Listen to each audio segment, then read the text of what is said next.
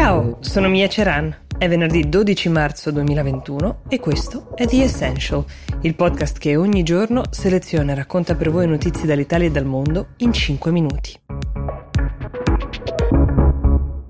Tra i fattori che potrebbero rallentare la campagna di vaccinazione non ci sono soltanto l'approvvigionamento o la logistica riguardante la distribuzione, ma anche episodi il cui legame con i vaccini è ancora da accertare, che però potrebbero generare comprensibili paure e brusche fermate nella campagna.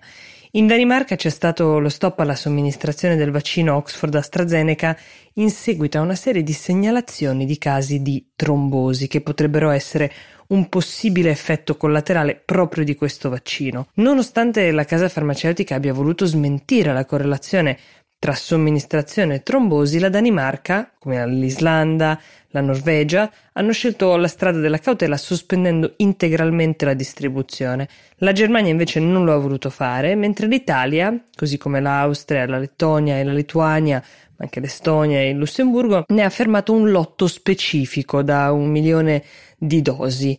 In più, dopo questo allarme, molti cittadini a cui doveva essere somministrato eh, il vaccino AstraZeneca stanno chiamando per disdire il proprio appuntamento. La casa farmaceutica sostiene che non ci sia un nesso diretto, che l'incidenza da un punto di vista statistico sia esattamente la stessa di chi non ha ricevuto alcun vaccino, però è comprensibile perché ci sia un desiderio di cautela, soprattutto in alcuni paesi. Se la vaccinazione deve essere rapida e di massa, non può non essere sicura. Ha parlato anche l'EMA, l'Agenzia Europea del Farmaco, facendoci sapere che ci sono stati 30 casi su 5 milioni di persone cui è stato inoculato il vaccino in tutta Europa e sostiene che i benefici superino abbondantemente i rischi. Difende strenuamente il vaccino anche il Regno Unito, che peraltro è partner nella produzione, ma è stato anche nella fase di sviluppo, dicendo che ci sono stati controlli sufficienti ad escludere e nessun nesso tra gli eventi. Ma il vaccino AstraZeneca, pur vantaggioso, vi ricorderete per la sua modalità di conservazione, ha sempre incontrato un'accoglienza più tiepida in Europa, anche perché rispetto ai vaccini di Pfizer e Moderna, arrivati prima, ha un'efficacia lievemente più bassa e per qualche complicazione che c'è stata nella fase di trial.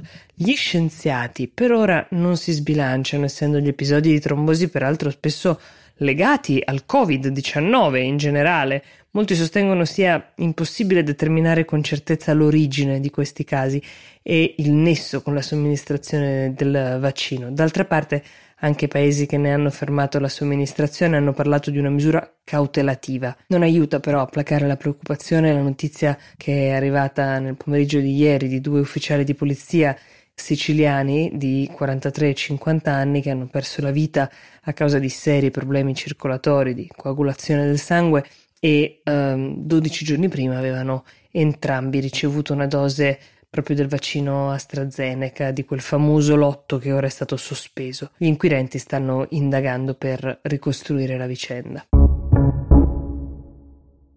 Se siete fan della figura di Michelle Obama, la notizia che sto per darvi potrebbe addolorarvi. Una delle first ladies più amate di sempre, a 57 anni da poco compiuti, ha lasciato intendere che sta per intraprendere la strada del pensionamento. Un pensionamento principalmente dedicato all'obiettivo di godersi di più il proprio marito e a quello di inseguire l'estate, così ha detto. Non vogliamo mai più vivere un altro inverno. È una notizia che per una donna che ci è abituata a un impegno costante anche su tematiche molto importanti può essere inatteso quantomeno. Sappiamo che ci sono per gli Obamas ancora alcuni impegni da onorare, qualcuno preso con Netflix come lo show in cui Michelle in compagnia di alcuni pupazzi insegnerà ai bambini come cucinare a casa, questo è parte della sua campagna di sensibilizzazione su um, come migliorare l'alimentazione e combattere l'obesità, soprattutto negli Stati Uniti.